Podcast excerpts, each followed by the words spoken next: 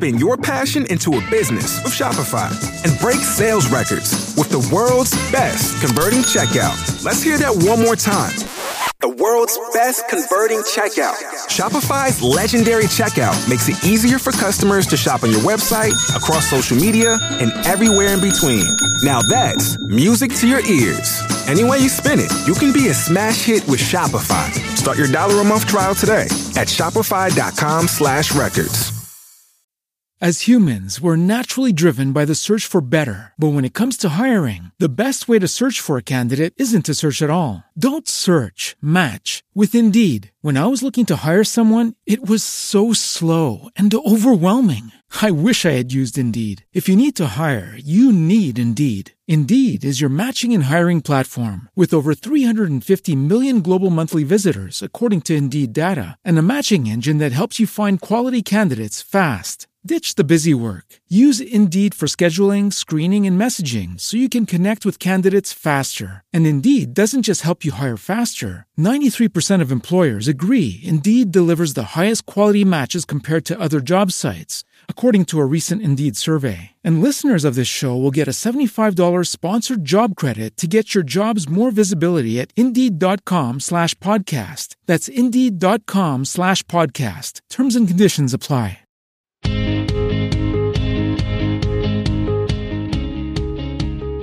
Welcome to this week's episode of Zach on Film. I am the Zach on the Film. Joining me across the room is Rodrigo Lopez. Hey, man. Across on the keyboard and sitting next to the mic, Steven Schleicher. What's up? And Matthew Peterson over there, probably eating some Cheetos.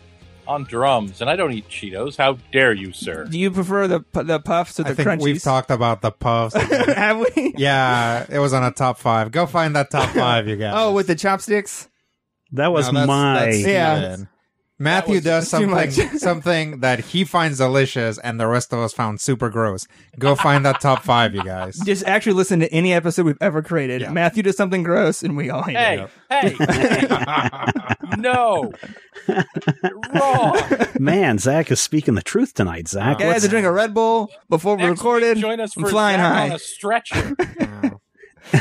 Dude. Matthew and I Two- get into a ring. Two guys guys wearing too spandex go after each other.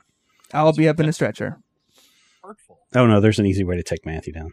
Oh, can we get to There is Yes. Can we Let's get talk to the about. on film part? Yes. Of this? let's, on film. let's talk about Max Landis. Oh, okay. Let's talk about Max Landis. So, American Ultra came out uh, last week, this last weekend, Mhm. correct?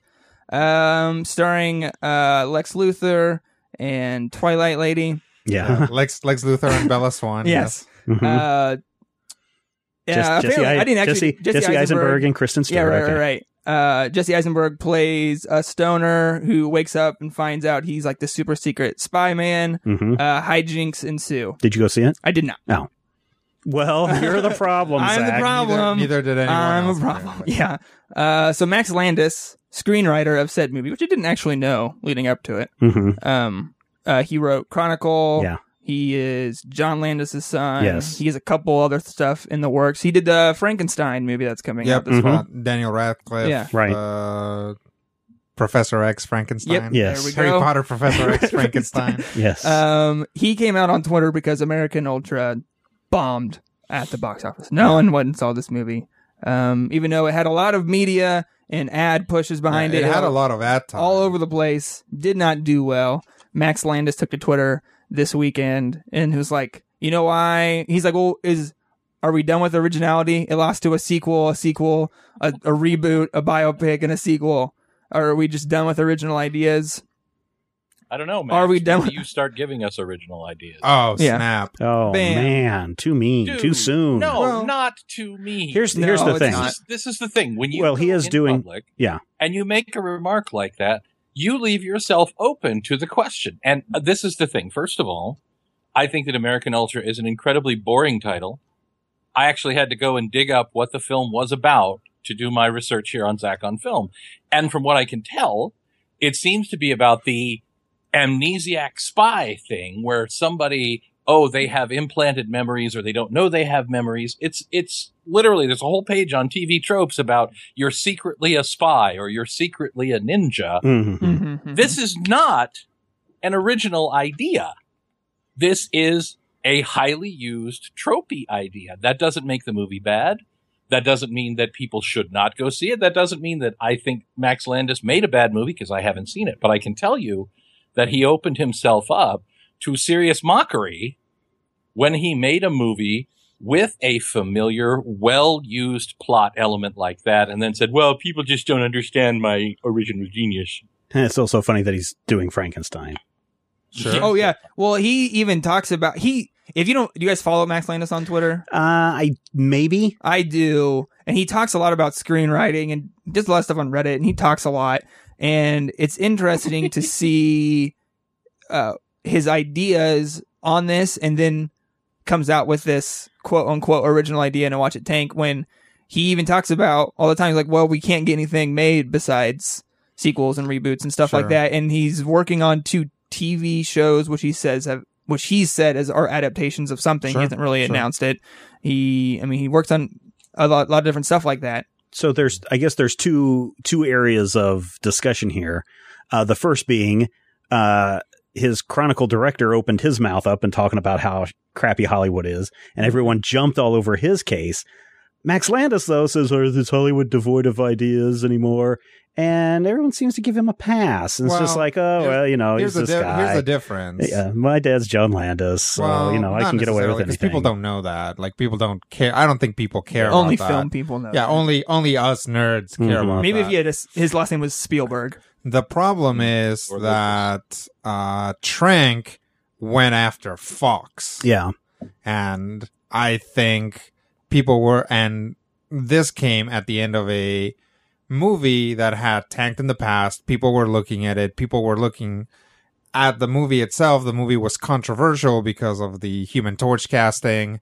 So it's like there was all of these eyes on that movie, and then when it tanked, he said it's Fox's fault, not Mhm. mine, Mhm. right? Mhm. Um, Landis, pu- first off, maybe more intelligently poses it as a question is like, why didn't anybody go see my super cool original movie, guys? And it's kind of putting it on us, Right. Which weirdly Yeah. works for him, like works for the whole thing. Is like people are like, huh, yeah, I guess. I guess they did lose to all those reboots, Max. I'm sorry. We should have gone to see it. And was like, no. Mm-mm. Here's the thing. Here, here's here's what I think. Um, nobody went to see American Ultra because, despite the fact that it was highly advertised and very um well diffused and opened everywhere, um, it looked like garbage. yeah, it did. Mhm. Like it did not look good. And that is maybe on the advertising team, on the trailers, that made it look terrible. Could just be a crappy. I, I thought it was a dumb premise myself. The minute I saw it, I was like, You know eh, what? I don't care to see Well, either one of those Here's two. the thing. I mean, counter to what he's saying, dumb premises, dumb used up premises work. Chuck was on TV for like seven or eight seasons. Yeah, yeah. And that is the premise of Chuck. Like, you could have made a new The Chuck movie. Yep. Except with a stoner instead of like a nerdy cubicle guy. And it would have been fine. But there was just something like watching that movie, watching every moment of that trailer. I was like, I do not want to see this in any way. Mhm. Which is really the kind of a separate question of, you know, when you look at how a movie does opening week, which is what everybody seems to care about for Right. some reason, Mhm. Mhm. all you're gauging is the market, like the original marketability of the movie and the caliber of your advertising team and the amount of advertising dollars spent on it, right? And- so if nobody went to see Fantastic Four on the opening weekend, that's because of buzz. It's not because of whether the movie's good or bad, because nobody knew whether the movie was going to be good or bad when they walked in. Same thing with any movie. Do you think? think that, you do you know, think he has a point, Stephen? do you think he has a reason to be mad that his film lost to this? Well, Do okay, you think so justified in his thoughts. if uh, if we look at the, the the more important question is why isn't Hollywood interested in original ideas? Not let's take American Ultra out of the equation and let's just look at the question of are original ideas over in Hollywood?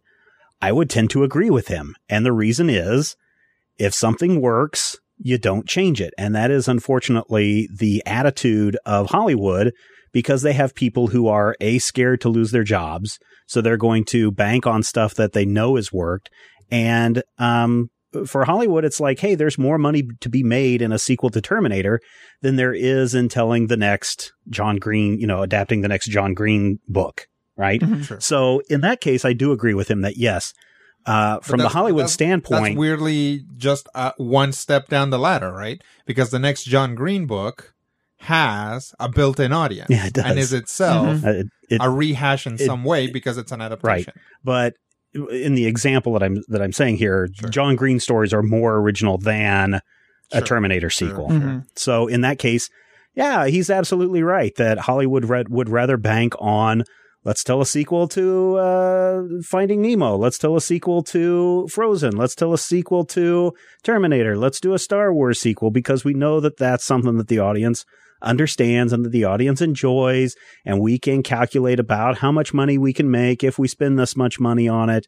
And so that is a uh, a known factor and hollywood doesn't like to work with unknown factors. That's why whenever you start to see um, a certain it girl starting to make an appearance suddenly all of the actresses have to look like xyz actress. That's why all the actors have to look like this actor. It's why all the stories have to revolve around this idea. And so you start to to see that. And yeah right. I i don't see a lot of uh originality out of the major hollywood studios. This has been my kind of thought for a while now because this is a th- this isn't a new idea. uh, It's No, this has been Hollywood around forever. unoriginal. It- we, it's something we talk about all the time, and so then I end up thinking about it, and I don't remember what spread this idea. I think it was something I was watching on TV.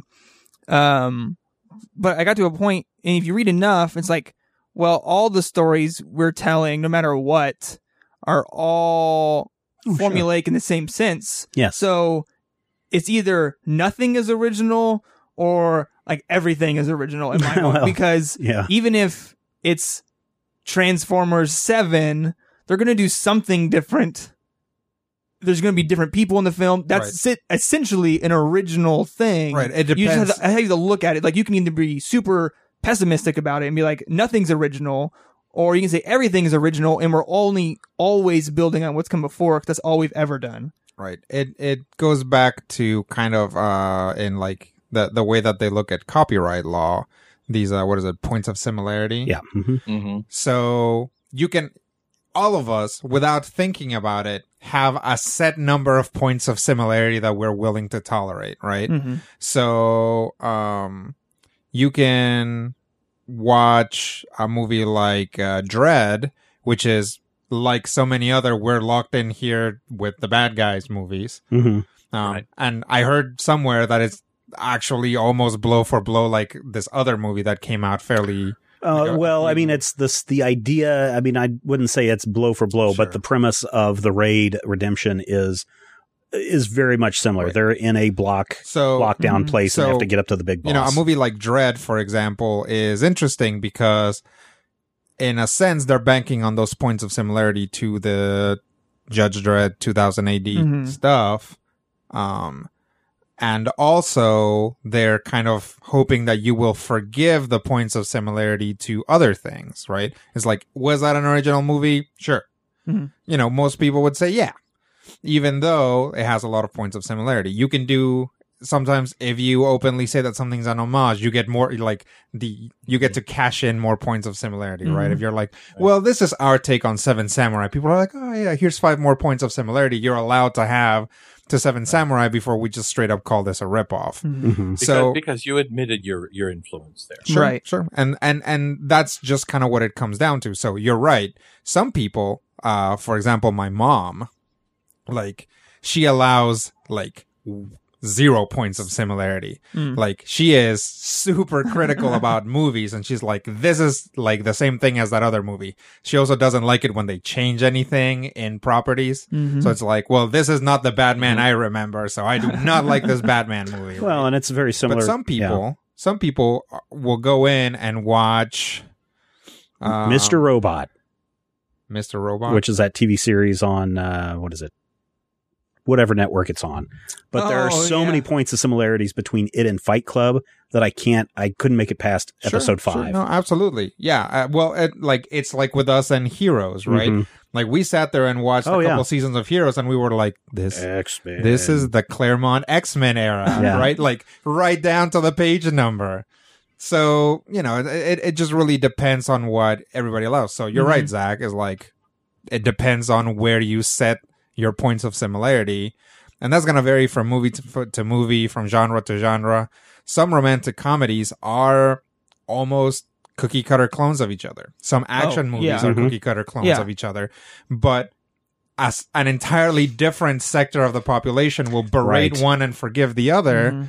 because that's what they like and they're okay with those points of similarity. Mhm, mhm. And I think that, you know, uh, leaving aside the irony of a director who probably got a little bit more exposure because of the familiarity of his name, when we talk about the familiarity of the properties that you see in movies these days, it's almost a non-issue anymore because half the time when you see something that claims to be a remake or claims to be a revamp or a launch boot, whatever you want to call it, the only similarity is really in the title. And then they go and do something entirely different with it. Which, So, yeah. The Which- 2009 Star Trek movie, which is not any Star Trek that has come before, not necessarily bad for it, uh, but it's something where really the only thing it has in common with the Star Trek before is entirely on that surface level, and they've gone somewhere entirely different with it. So, is that a fear of originality? Because for all intents and purposes, that's a whole new set of characters, basically in a whole new film, breaking some of the cardinal rules that the title Star Trek brought with it up till 2009. I mean, it's, it's, interesting a that you argument. it's interesting that you say that from a person who hates ultimate the ultimate universe. Oh, I do hate the Ultimate Universe. I don't necessarily care for the 2009 Star Trek either, but I'm willing to accept it for what it is because, and this is an, this is an important distinction for me, they made a point of diverging from extant Star War, Star Trek stories. I said Star Wars. I was going to get beaten down. Star Trek stories when they did their thing and they said, we know you guys expect X, Y, and Z. This is a Star Trek that is going to give you A, B, and Q. And that to Q's gonna be on the Like- next one. Hey, I can't wait for Q to show up. Rodrigo's- I sure as hell hope it's not a remake of uh, Wrath of Khan. Oh, it will be. But that's the thing. Rodrigo's points of similarity comes into point. They said you're not going to have those way markers. You're not going to have those things you expect, but it's okay. It's still Star Trek. We're just doing something sort of different with it. And again, American Ultra is a terrible, boring title. Well, and that also points to something that we've talked about on this show before, and we've talked about in some of our other shows as well. I have this firm belief that in an almost religious way, there is there are certain executives that you have to go through, and Yes. they will not Yes. will not greenlight something unless it has a built-in audience. Mhm. And what that ends up meaning is that frequently they will get a property and smush it into either the script they already had or change it into another script that they think will work best for film. We've talked about, uh, I think we've talked on the show about Wanted, hmm right? If you read the comic book Wanted, it is nothing, nothing. Oh, well, the main No, character it's is absolutely similar, nothing but like. nothing else is like the movie Wanted. Mhm. Why?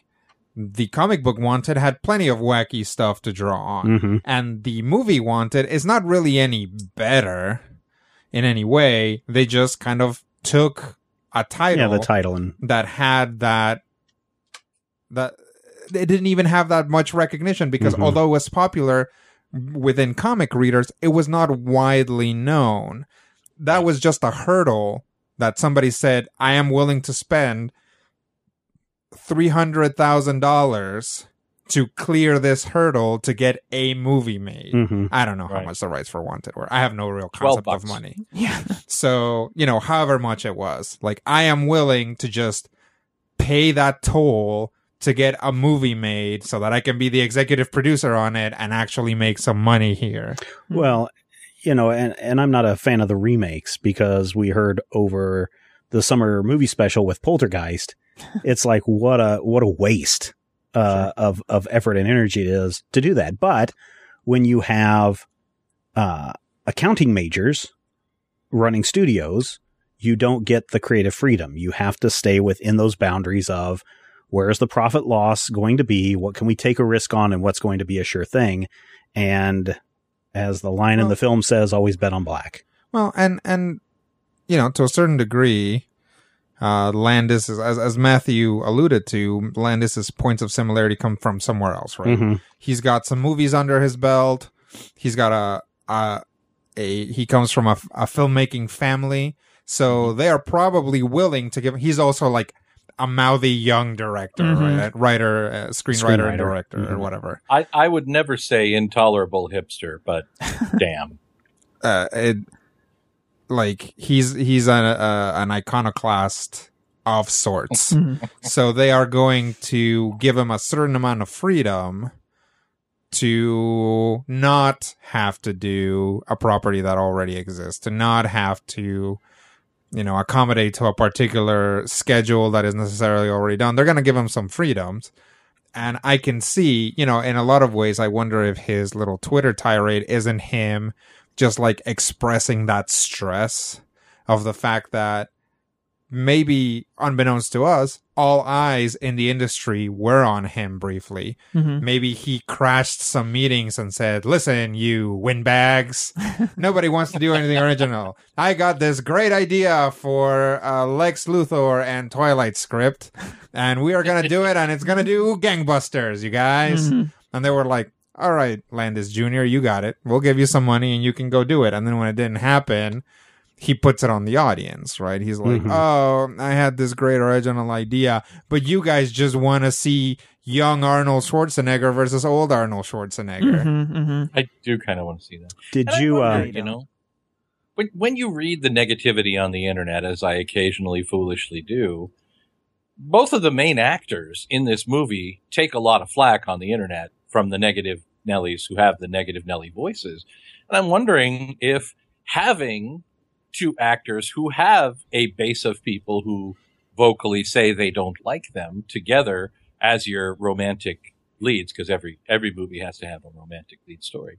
I wonder if could that have any effect on whether or not American Ultra was successful? I don't know, but I know that if you enter Kristen Stewart in uh, the Yahoo or the the Bing search engines, it's going to finish up with all sorts of terrible things about oh she can't act, she's a terrible human being, bloody bloody blue.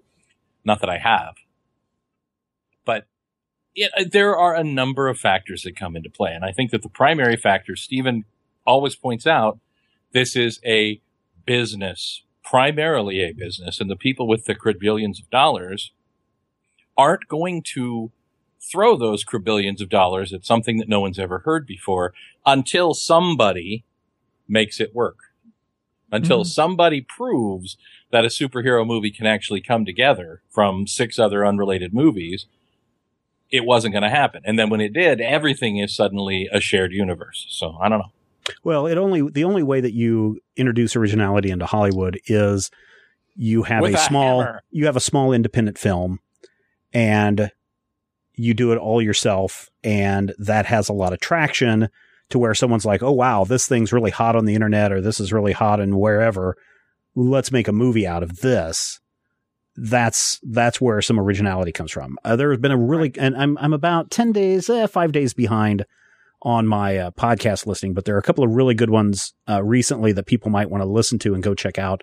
First one is Night Attack with uh, Robert Cargill, who is the uh, scriptwriter for Sinister and Sinister 2, uh, Sinister 2 out in theaters now.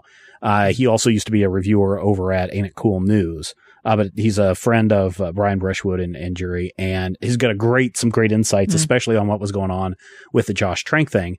The other thing, and this is a, a, why I bring this up because of you have to do something small that catches a lot of attention. Mhm. Um, the other one is Robert Rodriguez is also doing a uh, podcasting tour of the more popular podcasts out there, and he's talking about the same thing about how he would not make he would not be where he is today if he hadn't have done something small and inexpensive that had a high profit margin, and the fact that he wasn't embedded in Hollywood and did everything from Texas.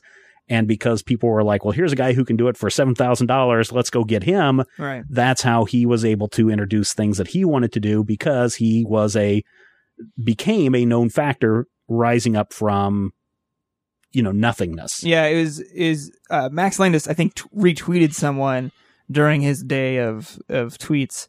It was some he was some something talking about Sinister Two, which you just mentioned, Mhm. and someone's like, uh, "Why would you do that?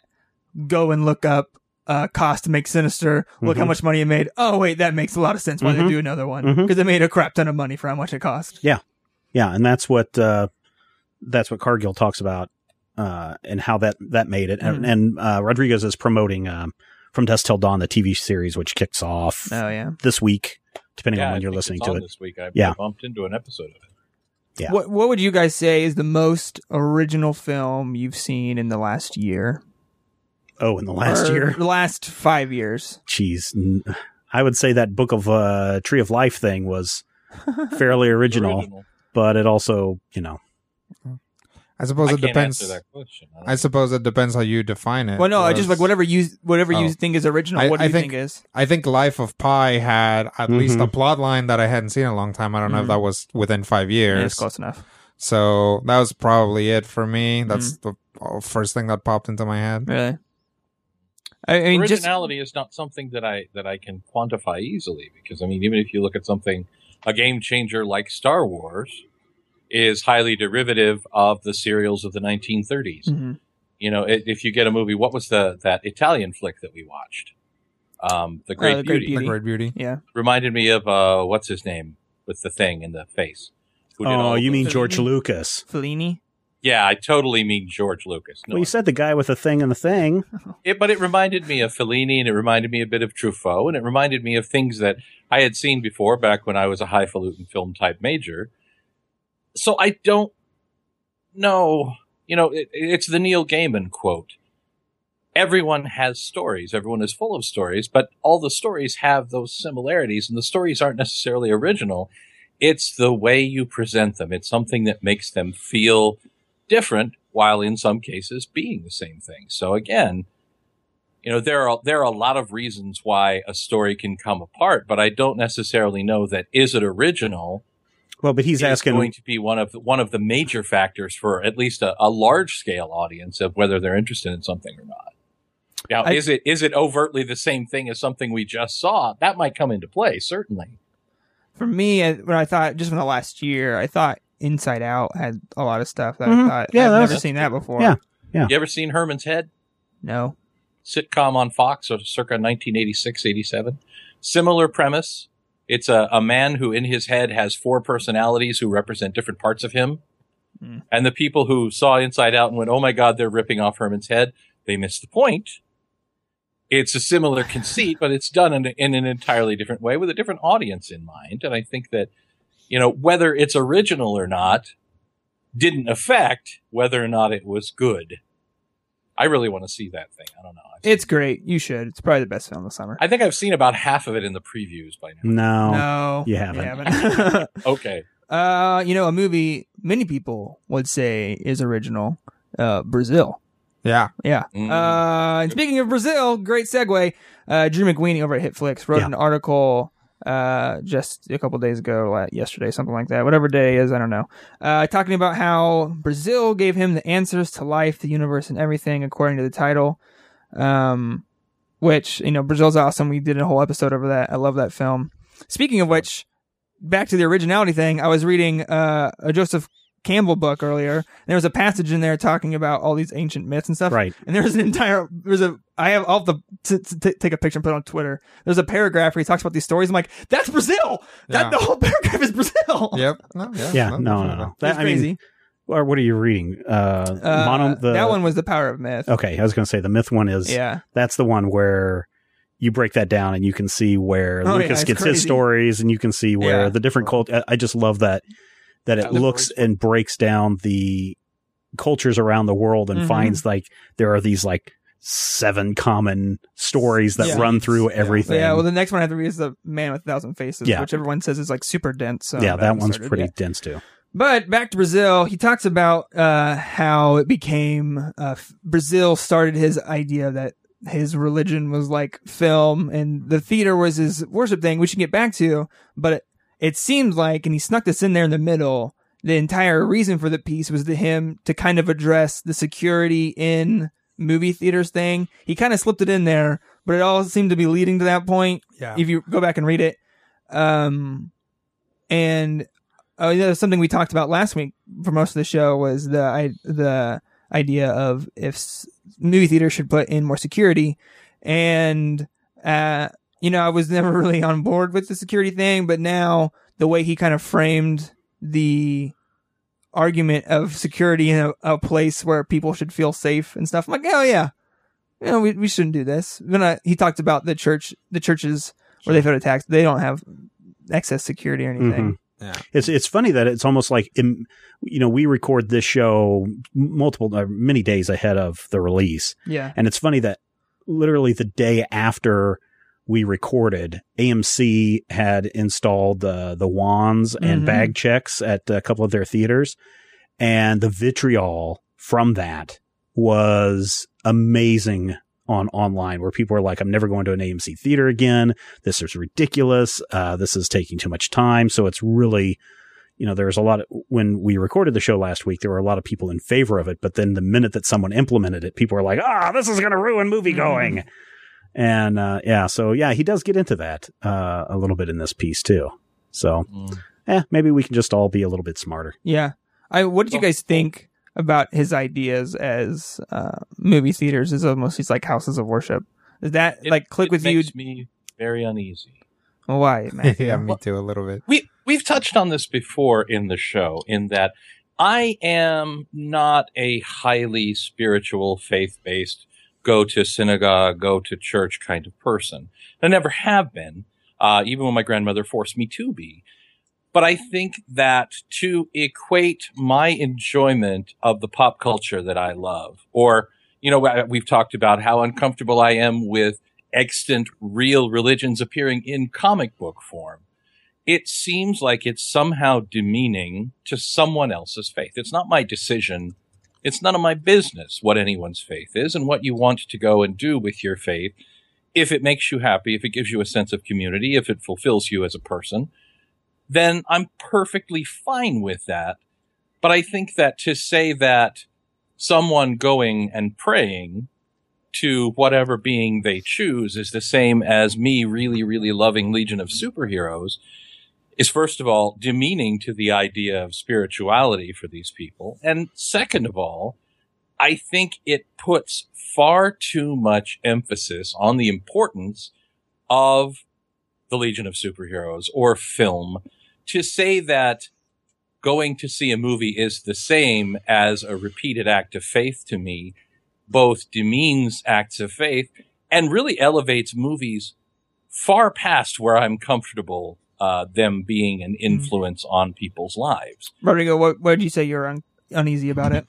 Um, so uh, this article it's on on HitFix, right? Mhm. And and I do recommend that people go read it because it's it's a good read. Um, so uh, you know he starts talking about sort of trying to find a religion, but from the very beginning, he's looking for religion in a kind of a detached, intellectual, and pretty much secular way. Mm-hmm. you know he's looking for something that's going to make him feel a certain way but in that sense almost already by being that scientific about finding a religion you're already kind of weirdly missing the point of it. Mm-hmm. um and, and i'm with him in that sense. Like i'm not a very religious person. I'm almost the opposite. Um so uh, but i respect people's religions and the article is fine as a metaphor the whole way through it's like Mhm. well what do we do at church we do this we do this this and this what do we do at the movie theater we do something very similar right we do very Mhm. similar things you know, a community is formed. We have, you know, people that we, even without like religious texts, there are people that we laud within a religion and people that we hate within a Mhm. religion and things like that. Um, but the moment that he changes it and compares safety in a movie theater versus safety in a church, and he actually, I believe he actually in the article says, you know, they're not doing this w- to other churches. Mhm. My, I don't know what a hackle is, but mine got raised. Mhm. So, I- you know, there was just something that was like very disingenuous. It it seemed about that. There is yeah. like he doesn't believe, he doesn't actually believe Mhm. that there is divinity in movies. He feels that that same sense of structure, community, um, I don't know, maybe approach to the sublime does exist in movies, but unlike people, unlike, you know, Christians, devout Christians, he doesn't believe that a movie can intercede for him in the universe or that a filmmaker can actually perform certain miracles.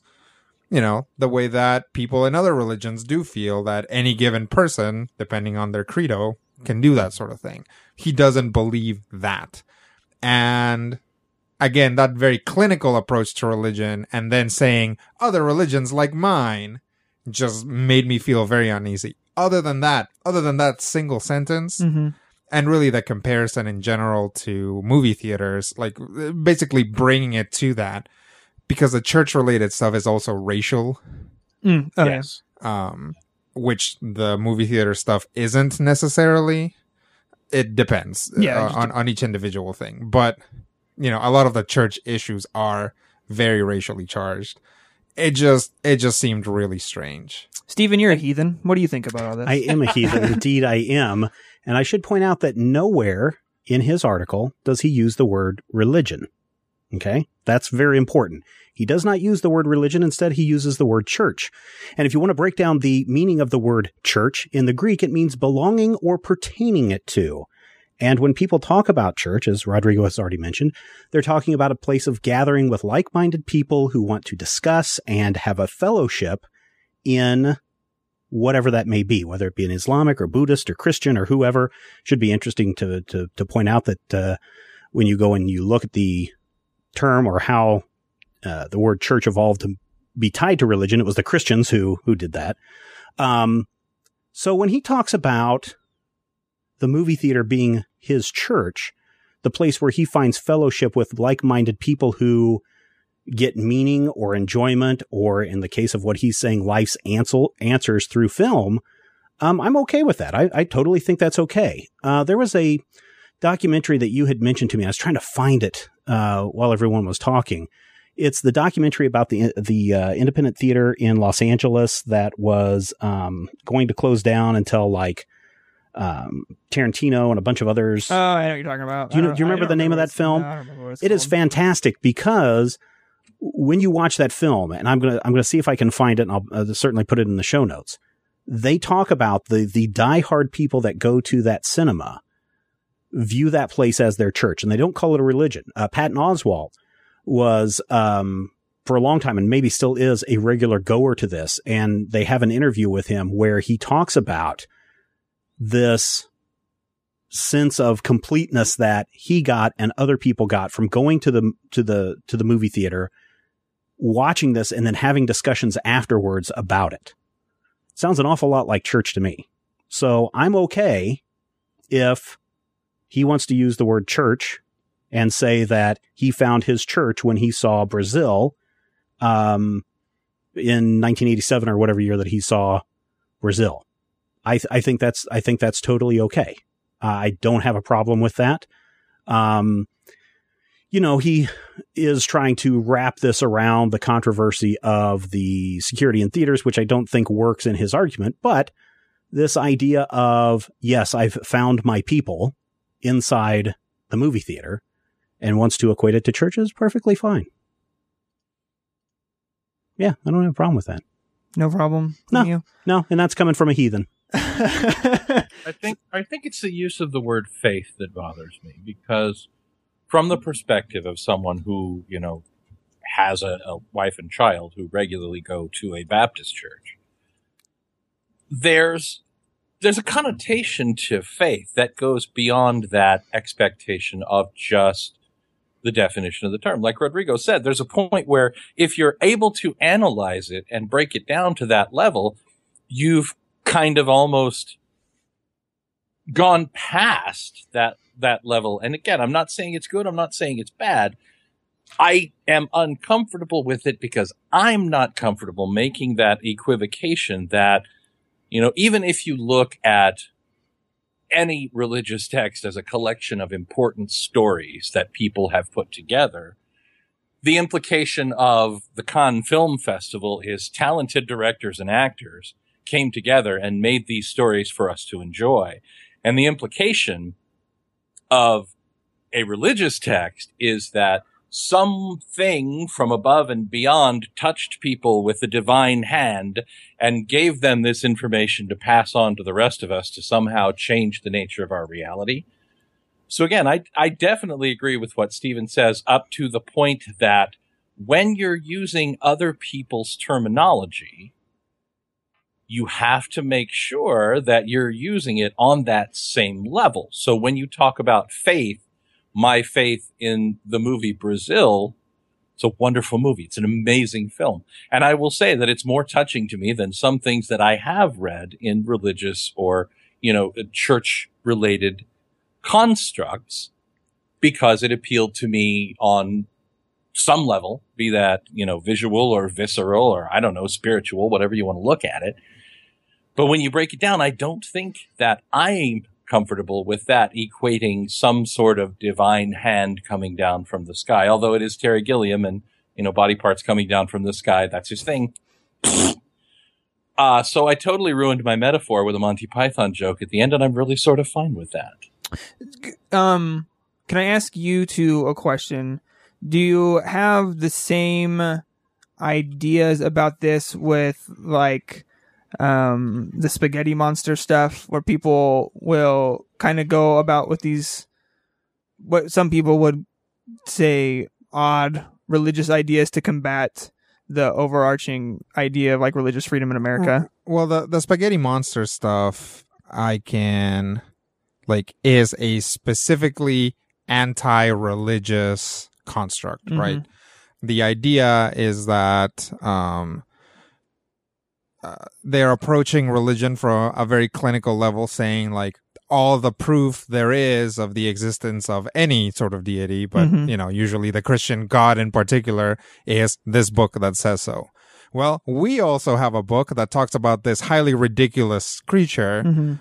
and thus in normal discourse in scientific discourse in you know just people talking like we do there is no difference between those right this Mhm. it is a a way to basically construct a logic based attack and lob it at people who don't approach things logically within the Mhm, sense mhm. of their religion because it's not you don't they don't apply science to the religion because it doesn't exist in the same universe like it, it just simply doesn't you know faith and logic are really at odds and the spaghetti monster is basically people who lean on logic framing something ridiculous in a religious context and Mhm. saying logically this doesn't like this is just as good as yours which most religious people straight up don't understand they Mhm, don't mhm, mhm. it's difficult for them So- to get it because it okay. makes no sense to Okay, I them within that now. framework I understand now. It's that uh, they're using it as uh, uh, an attack on the idea of what they're doing, and he, you, your problem, and I think yours too, Matthew, is that uh, the art- the writer of this piece is putting them on the same level, Yep. in a Yeah. genuine fashion, Sure. and not trying to Th- this this author in in a weirdly similar way is saying you know what do churches have? They have this they have this they have this. Film also has that. Ergo it's a church. Let's all go to church together. And Mhm. People who feel that there is a transcendent universal force in the universe are very likely to be offended by the fact that somebody just went through actually those points of similarity and said, well, doesn't that make like the back office of work a church? Mhm. Depends. The other thing that he talks about in here and what he says uh, gave him his quote unquote faith. Uh, and he doesn't say he found religion in this piece either, but he says, when I watched, he says, and he's being very straightforward with this, he and his friend went out and made an effort to try to find a church Sure. that fit them. And so they went to every religion and went to a church of every religion for three weeks. Three years. Uh, no, Yeah. three weeks each, I thought. Three- yeah. Yeah, right, three three weeks weeks each. Uh, and he didn't get anything from that. Sure. But when he went and saw Brazil, he had this reaction, Sure. this visceral emotion that he only got from seeing that particular film. And he's been trying to get that again and again and again. Very much like what people who have a religious epiphany go through, where they say, I've gotten this feeling because I'm a member of this belonging group and I get this feeling every week when I go or whenever I do this. I don't think he's being sacrilegious. Uh, I think he's just putting out a very clear comparison of why it's okay that if people want to call, uh, you know, the movies their church, uh, that's fine. I don't think it's, I don't think it's It is sacrilegious on, on any way, shape or form. it is it is really amazing and i didn't catch it i'm i'm glad that you did that he you know if if He's you're very- right, he's he, in very- fact he's very He's very, specific, about how he works things, exactly. which is amazing it's amazing that he you say he doesn't use the word religion He does not use the re- word religion at all in his article. In the comments section, there's like four people that talk about religion. so that's that's really that in its own way kind of encapsulates this right Mhm. here's a person who spent three years looking for a church and never once did he think to look for he a was looking, he was looking for faith is what he was doing. Yeah, he he wasn't looking for a religion. He was looking for a structure. Mhm. He was looking for a building full of people. Mhm. And he finally found the building full of people he liked. And that's kind of what this article is about. It's kind of what this article in a way is lacking. Is this is someone who is approaching this not from trying to make sense necessarily of the secrets of the universe, although he does get at it a little bit through that, but rather trying to find a structure, a community, a place where he fits in. Mhm. And he uses, and you're right, he uses the word church to mean that group, that structure, that place, rather than religion to signify a dogma, a set of behaviors, Mhm. or anything like He that. He also So doesn't, he does use dogma, but he talks about it, um, from the pure religious standpoint. He's not saying that movies are a dogma or that he finds that from that. He's saying that dogma was pushed on me at a very early age. So it, it, it, I mean, it's, it's really interesting to me that somebody can read this article and f- feel that sense of transgression. Mhm. Um, and somebody else can read it and not. And the difference there is, I think, to a certain degree, that sense of that kind of clinical approach. Are you saying, are you going word for word and saying this word is correct? He's this word very, is correct? he's being very He's very specific and literal. He's and that's very why, specific, very literal. He's That's- not stepping out of Right. any bounds Nope. that can misconstrue what right. he's saying. And, and if people bring it up, he can say, I never said anything about religion. See- And that's why Drew McWeeny is a, an excellent writer and has been since he was um, writing for, and I believe for a while running Ain't It Cool News. and it's funny yeah. because um, the guy who wrote Sinister uh, used to also work at Ain't It Cool News under Massawyrm was his name, and Drew McWeeny fired him. So there's a, another connection in this whole Oh. uh, that- lineup of, of stuff. and that is it. Basically, what Stephen just said, that's the scientist, right? Mhm. That is the letter. Literally, the letter of this article Yes. never steps out of bounds. If you're That looking makes at it this article, works for me. yeah, if you're looking at this article from an emotional or personal level, this article is actually transgressive as hell. Mhm. Cause I, you know, I I uh, I kind of like the idea of it as church, mainly because I've, throughout the course of Zach on film, I've probably learned more about humans and life than I have in like anything Sure. else. Uh, and I was watch, we went and watched Selma in Salina because I had Mhm. to drive there to Right. watch Selma. Right. and I came and I was driving back and it was late and I was thinking like my like dream scenario of life would somehow be to do what we do in this podcast but in a theater. Like if we had a small theater and we could just show a film and then just talk about it with a bunch of cool people Uh, like that would be my dream scenario. Chada and I, my wife and I, had very serious and very long conversations when the Fox Theater went up for sale mm-hmm. about doing exactly that because we've talked before with um Ah, crap it. Now I forgot his name. Uh, he's down in Texas. Uh, Mark Finn down in Texas, who we've had on the Major Spoilers podcast before. He uh, is a writer, but he also runs a small independent uh, theater, and they do exactly that. And so we had very long discussions about that, about buying the theater and doing exactly what you Mhm. were saying until it came to light that you could not use it as a theater. Yeah, as it's part of the actually sale. cursed. If you put Yes. up a, a Yeah. film, it like blood starts Yes. dripping out of it.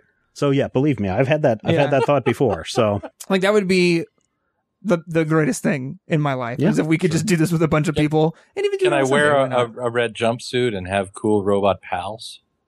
I mean, if you sit in the back, you can, I guess. and are quiet. yeah. Please don't talk, Matthew. um, I don't talk during movies. I'm not a jerk. Well, no, of course not. No one will. Well, no, that, there is an exception. If we're in my living room, I'm going to talk during movies. 'cause well, sure. I paid for the TV. It's your it's your living room. sure. exactly. Um, so good. I mean, I kind of like the article. I hope that people don't get offended by it, but it is the internet, so I'm sure some people will. It, it was just that thing, and I think it is that. Um, it's kind of like a. You have to look at it as like a Venn diagram. Mhm. Is like here's what uh was his last what's his name McQueenie. McQueenie. Here's what McQueenie McQueenie cares about. Uh, like here's what his definition of a church is. Mhm. here's where you know uh, usually a church's definition of a church is and there's plenty of connect in the venn diagram but there's going to be stuff outside of it and Mhm. that's going to cause some contention given this article Yeah. Yeah. All right. You guys got anything else to say? Hamburgers are good. Hamburgers. Uh, how long have we been recording, Steven? Enough. Enough? Good. That's it. This episode's over. Go to majorspoilers.com where you can find this podcast posting page. Uh, you can comment on all the articles we talked about. You can talk about. Oh, I thought you were going to say something. Oh, no, I was, No. I was gonna say Oh. if you if you go out and you can use the Amazon link Yeah. on the major spoilers site mm-hmm. to buy Brazil once again. If you've Yeah. bought Brazil every time we've told you to go buy Brazil, you probably have seven copies of it, which is about how many endings there are. to Yes. Brazil. Yes. Mhm. Yes. If they would Uh, just split go them up. check out the Criterion Collection. Definitely. Oh, absolutely. And uh, at some point in the future, depending on when you're listening to this, hello, future people, maybe you could buy uh, American Ultra and shut Max Landis up. Yeah, there you go. make it a make it a, a sleeper hit, and then he'll be like, "Well, I guess people do like original stuff." Well, and that's the thing is like, oh, like I, I wish someday we just have to talk about the issue of like basing a movie's success on opening weekend box office, right? Well, you're not going to get around that. I mean, we've had that conversation. You're never going to Sure, break Hollywood of sure, that. sure. The only way you can break Hollywood of that is to do what many smaller films have been doing, and that is to do a simultaneous release uh, in theaters and on iTunes or Hulu or Netflix at the same time, which iTunes does do that quite a bit. We did that with Mhm. Slow West and some others. And I think that's where you find your true audience. Bonus content. Now this episode is over. Head to majorspoilers.com. Find the podcast post page. Talk anything we talk about this episode. Click Amazon.com link. Buy Brazil. It'll be great once again. It's not going to cost you any extra. A little bit. Come back to Major Spoilers. Everything will be happy, and everyone will be happy, and everyone you love will live forever if you use that link. Didn't, I don't endorse that. Neither does Amazon, but you never know until you try. Uh, Yep, that's it for this week. that's it for this week. See you next week with Zach on Film.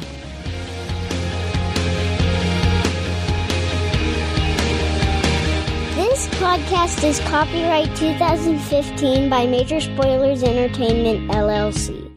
Spin your passion into a business with Shopify and break sales records with the world's best converting checkout. Let's hear that one more time. The world's best converting checkout. Shopify's legendary checkout makes it easier for customers to shop on your website, across social media, and everywhere in between. Now that's music to your ears. Any way you spin it, you can be a smash hit with Shopify. Start your dollar a month trial today at shopify.com slash records. As humans, we're naturally driven by the search for better. But when it comes to hiring, the best way to search for a candidate isn't to search at all. Don't search, match with Indeed. When I was looking to hire someone, it was so slow and overwhelming. I wish I had used Indeed. If you need to hire, you need Indeed. Indeed is your matching and hiring platform with over 350 million global monthly visitors, according to Indeed data, and a matching engine that helps you find quality candidates fast. Ditch the busy work. Use Indeed for scheduling, screening, and messaging so you can connect with candidates faster. And Indeed doesn't just help you hire faster. 93% of employers agree Indeed delivers the highest quality matches compared to other job sites. according to a recent Indeed survey. And listeners of this show will get a $75 sponsored job credit to get your jobs more visibility at Indeed.com slash podcast. That's Indeed.com slash podcast. Terms and conditions apply.